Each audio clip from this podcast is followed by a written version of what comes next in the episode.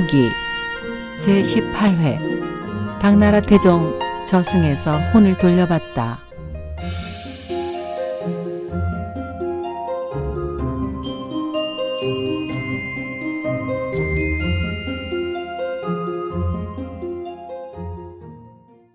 지난 시간 태종은 위징으로부터 최각의 주라는 편지를 받고 운명했습니다. 태종은 과연 다시 살아 돌아올 수 있을까요? 태종은 정신이 아득한 가운데 홀령이 오봉루 앞으로 나왔는데 그곳에 황제의 친위대인 어림군이 대기하고 있다가 궁궐 밖으로 사냥을 나가자고 정했습니다. 태종은 기꺼이 그들을 따라 까마득히 먼 길을 떠났는데 어느 겨를엔가 사람과 말이 가뭇없이 사라지고 거친 풀숲을 혼자 걷고 있었습니다. 당나라 황제는 이리로 오십시오. 어서 이리로 오세요. 태종이 고개를 들고 보니 오사모에 상하호를 쥐고 서광으로 번쩍이는 비단옷을 거친 사나이가 서 있었습니다. 태종이 그쪽으로 다가가자 그는 길가에 무릎을 꿇고 절을 올렸습니다. 폐하, 신이 멀리 마중 나오지 못한 죄를 용서해 주소서. 그대는 누구길래 이렇게 나를 맞아주는 거요? 소신은 보름 전에 삼나전에서 경아이 용왕이 폐하께서 살려준다고 약속하고서는 도리어 목을 벤 사건을 상소했다는 것을 알게 되었습니다. 그래서 제1법전에 진광대왕께서는 기주를 보내 폐하를 모셔다가 삼조대안을 벌일 모양입니다. 소신은 그것을 알고 예까지 마증을 나왔습니다만 그만 이렇게 늦고 말았습니다. 소신의 불찰을 널리 용서해 주십시오. 그대의 이름은 무엇이며 무슨 관직을 맡고 있는가? 소신의 성은 채, 이름은 각이며 저승에서 풍도의 문서관리 판관으로 있습니다. 오, 수고스럽게 멀리까지 와주어 고맙소. 짐의 신하인 위징이 선생께 한 통의 편지를 전해달라고 했는데 마침 잘 됐구려. 편지에는 다음과 같이 쓰여 있었습니다. 소재 위징은 대도안으로 계시는 최각 형장께 삼가 이 글어를 올립니다. 지난날 서로 오가던 정리를 회상하면 형장의 용모와 음성이 눈앞에 삼삼하고 귀에 쟁쟁합니다. 그동안 여러 해가 지나도록 소재는 형장의 가르침을 받아보지 못했습니다.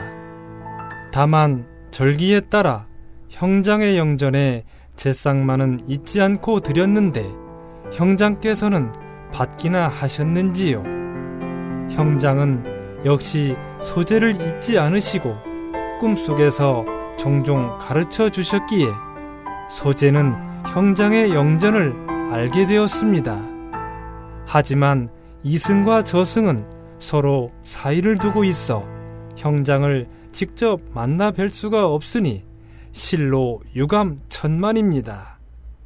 오늘 소재의 태종 황제께서 갑자기 세상을 뜨셨는데 필연코 삼조 대안이 있으리라 사려되고 따라서 형장과도 대면하게 될 것으로 생각됩니다.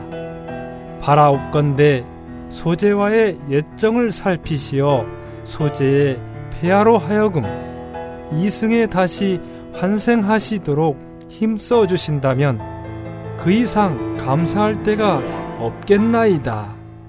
사례는 후일 다시 하렵니다. 편지를 읽고 난 판관의 얼굴 위로 기쁜 표정이 떠올랐습니다. 인조관 위징이 일전에 꿈속에서 용왕을 베어버린 사실은 저도 이미 알고 있고 매우 감탄하고 있습니다. 게다가 위근은 조석으로 저의 가족을 극진히 보살펴주고 있지요. 그가 폐하를 부탁한 이상 소신은 반드시 폐하를 환생시켜 다시금 용상에 등극하시도록 하겠습니다. 태종이 최각에게 감사의 뜻을 표하는데 앞쪽에서 검은 옷차림의 두 동자가 깃발과 양산을 들고 나타났습니다. 염라대왕께서 부르십니다. 태종은 최판관과 두 동자를 따라 현판에 유명 지부 기문관이란 금문자가 크게 쓰여 있는 성곽으로 들어갔습니다. 그곳에 들어서자마자 선왕인 당나라 고조 이연과 주군형 건성, 아우인 원길 등이 기다리고 있다가 다짜고짜 태종을 죽이려 달려들었습니다.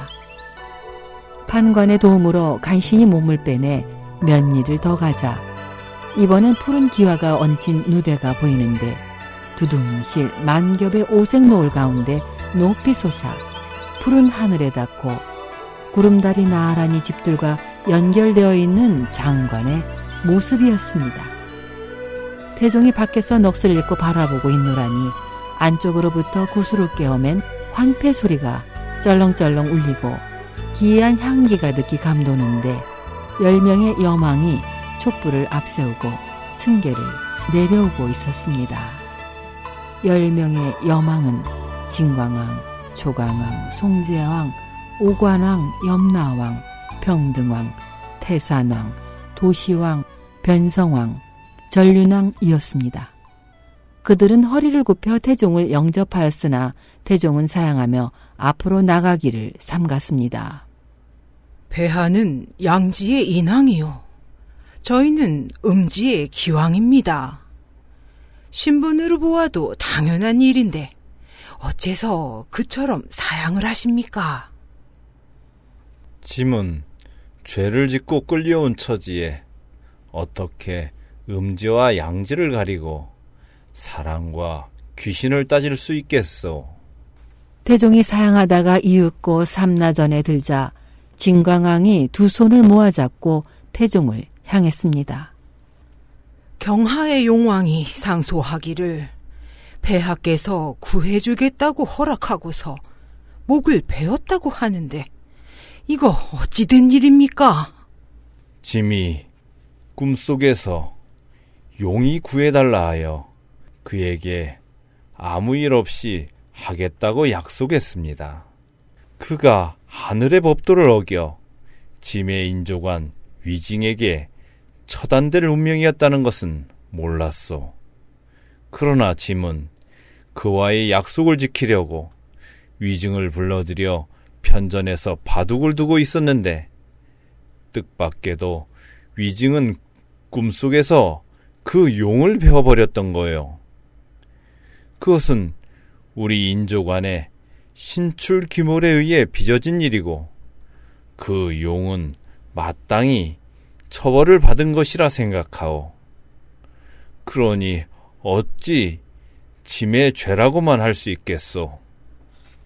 그 용은 생겨나기 전부터 인조관의 손에 죽기로 남두성의 생사부에 적혀 있는 것을 저희는 알고 있습니다만 그 용이 굳이 삼조대안에 참여시켜야 한다기에 그를 잠시 환생시켜 윤장에 보내놓고 있는 중입니다. 그래서 폐하에 강림을 청한 것이니 부디 저희의 죄를 용서하여 주소서. 말을 마친 여망들은 곧 생사부의 재판관을 불러 분부를 내렸습니다. 곧 장부를 가져다. 폐하의 수명이 언제까지인가를 알아보라. 재판관은 급히 집무실로 돌아와 전하의 모든 나라 임금의 철록 총부를 한 조목 한 조목 훑어보았습니다. 그런데 남선부주 대당 태종의 수명에는 정관 13년이라고 적혀 있었습니다. 깜짝 놀란 그는 급히 붓에다 진한 먹을 묻혀 일자 위에 가로 두 줄을 그어 삼자로 고쳐가지고 여망께 갖다 주었습니다. 폐하께선 등극하신 지 몇 해가 되셨습니까? 짐은 즉위한 지 13년이 되었소. 폐하, 안심하셔도 좋습니다. 폐하께선 아직 20년의 수명이 더 있습니다. 이로써 확실한 조사가 끝났으니 이제는 이승으로 다시 돌아가 주소서. 대종은 삼나전을 나오며 여망들에게 물었습니다. 궁중에 있는 짐의 식구의 안부는 어떠하오? 모두 무고합니다만 메시의 수명만은 길지가 못합니다. 짐이 이승으로 돌아가도 특별히 살해할 물건이 없구려. 때때로 과일이나 보내드릴까 하오. 하하, 이곳에는 동가와 수박은 많이 있지만 호박만은 얻기가 좀 어렵습니다. 돌아가는 즉시 보내드리겠소. 10대 명왕과 헤어진 후 주태인은 영혼을 인도하는 인원본을 들고 앞에 서고 재판관은 뒤에서 대종을 호위하며 명부를 떠났습니다. 아무래도 처음 왔던 길이 아닌 것 같소. 잘못 가는 거 아니요? 잘못 가는 것이 아닙니다. 저승에서는 가는 길만 있고 오는 길은 없습니다. 지금 폐하를 윤회장을 거쳐 나가시도록 하려 합니다. 그것은 첫째로는 폐하께 저승 세계를 돌아봐 주셨으면 하는 바람이고 둘째로는 폐하께서 사람을 많이 제도해 주십사고 부탁하기 위한 것입니다. 대종은 하는 수 없이 두 사람을 따라가는데 몇 리쯤 가자 앞에 끝이 보이지 않는 높은 산이 가로막혀 있었습니다. 최판관, 저 앞에 보이는 산은 무슨 산이요? 저승 세계의 배음산입니다. 어, 짐은 도저히 넘어갈 수 없을 것 같구려. 폐하, 걱정 마소서. 신들이 안내드리겠습니다. 험한 벼랑 들쭉날쭉 고개 뻗어 굽이굽이 산이 높아 여산 같고 봉이 험해 총령인데 저승지옥 예안인가 이승명산 아니구나 가시밭엔 아기 떼어 바위 짜면 마귀 뗄세 들리는 이 호곡 소리 보이는 이 망령인데 찬바람이 일어남은 귀신들의 숨소리여 검은 구름 서려움은 마귀들의 입김이라.